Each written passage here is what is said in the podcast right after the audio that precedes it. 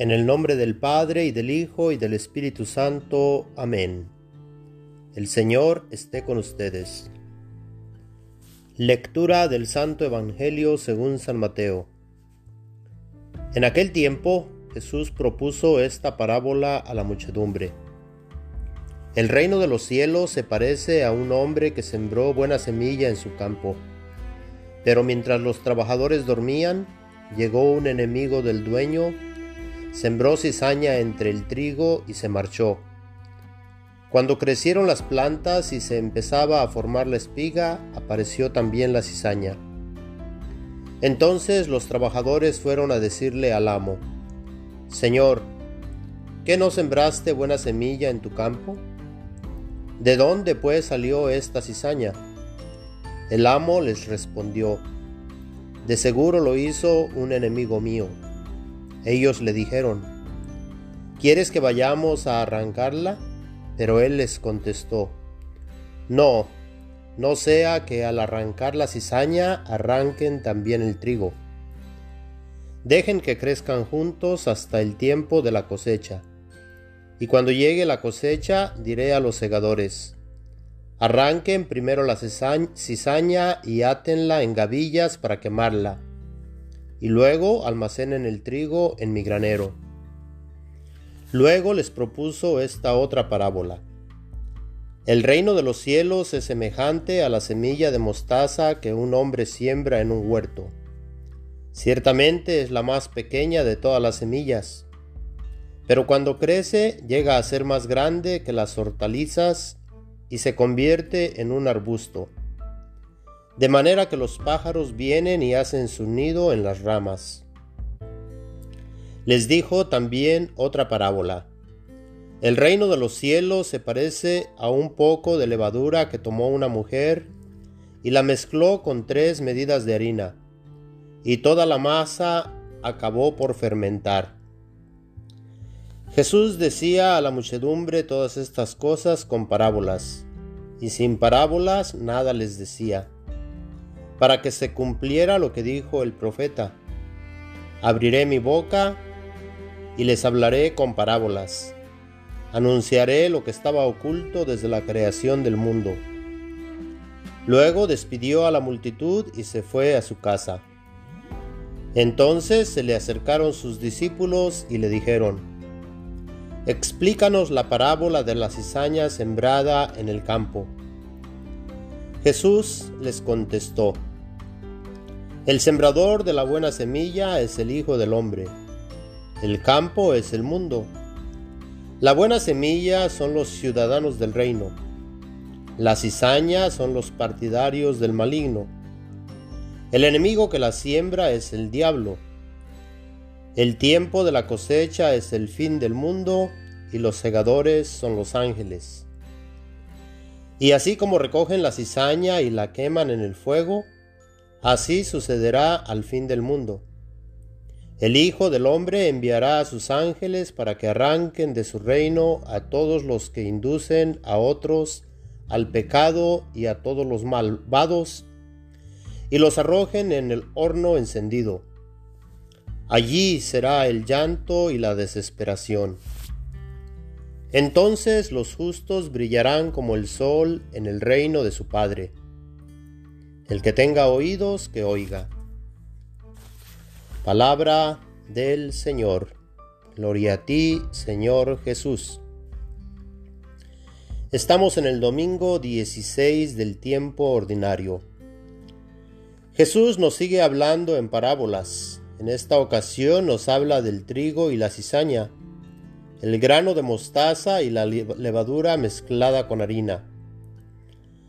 Se nos da la semilla que es la palabra de Dios. Es la semilla de la fe que estamos llamados a alimentar con la oración y los sacramentos, principalmente la Eucaristía, que se presenta a Dios como trigo y Él nos lo da como su cuerpo, sangre, alma y divinidad, para así llegar a ser como Él, ya que Él viene a hacer su morada en nosotros para ayudarnos a caminar en este mundo.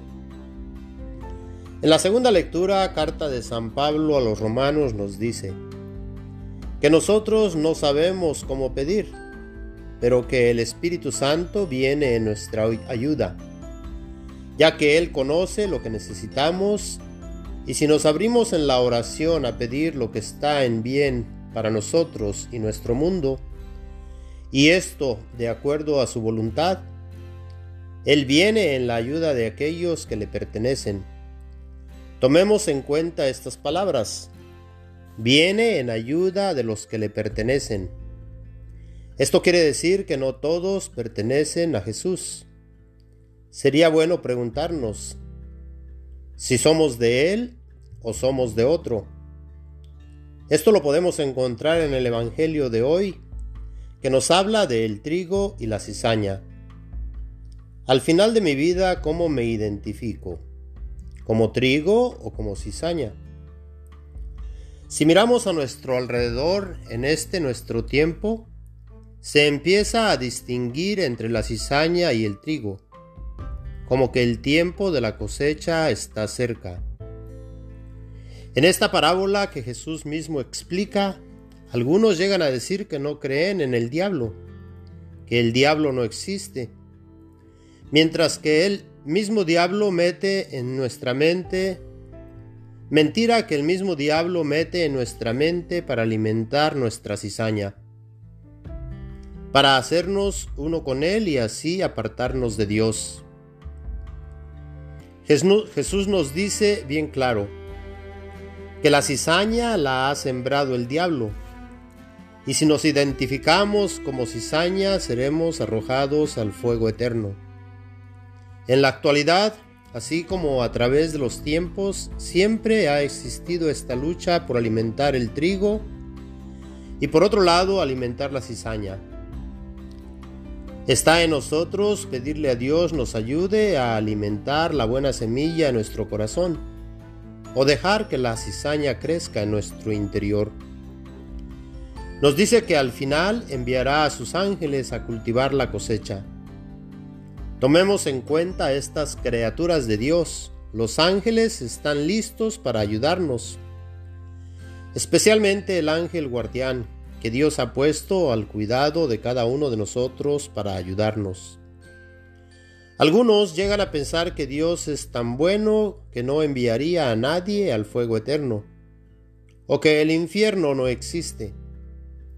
La Sagrada Escritura nos dice que el lago de azufre ha sido creado para el diablo y los que lo siguen. Y si está escrito no podemos negarlo. Esto sería negar nuestra existencia y no tendría caso que Jesús hubiera muerto en la cruz. Pero si Él ha muerto y ha resucitado es para ofrecernos una vida con Él. Esto sería el trigo que sería guardado en su granero, que viene siendo simbolizado referente al cielo, lugar diferente del fuego eterno. Mientras estamos con vida podemos elegir qué queremos ser trigo o cizaña, y hacer nuestra parte para poder estar de un lado o del otro. Solos no podemos. Se nos invita a alimentar el trigo en nuestro interior o no alimentar este trigo y dejar que la cizaña tome su fuerza en nuestro interior. Jesús nos ofrece su ayuda. La podemos recibir por medio de la oración. Si no sabemos cómo orar, digámosle al Señor que nos ayude. Meditando en la Sagrada Escritura, alimentándonos de Jesús en la Eucaristía, reconociendo nuestras faltas cuando pecamos contra Dios y contra el prójimo, y pidiendo la ayuda de María Santísima y los santos y los ángeles, ya que ellos también quieren ayudarnos en este caminar. Aquí en esta vida existe esa lucha entre el bien y el mal, y nosotros libremente escogemos para dónde queremos ir. Al final, el Hijo del Hombre enviará a sus ángeles para que arranquen de su reino a todos los que inducen a otros al pecado y a todos los malvados, y los arrojen en el horno encendido. Allí será el llanto y la desesperación. Entonces los justos brillarán como el sol en el reino de su Padre. El que tenga oídos, que oiga. Señor Jesús, ayúdanos para caminar hacia ti y hacer lo que está de tu agrado. Amén. Señor esté con ustedes. La bendición de Dios Todopoderoso, Padre, Hijo y Espíritu Santo, descienda y permanezca con todos ustedes. Amén.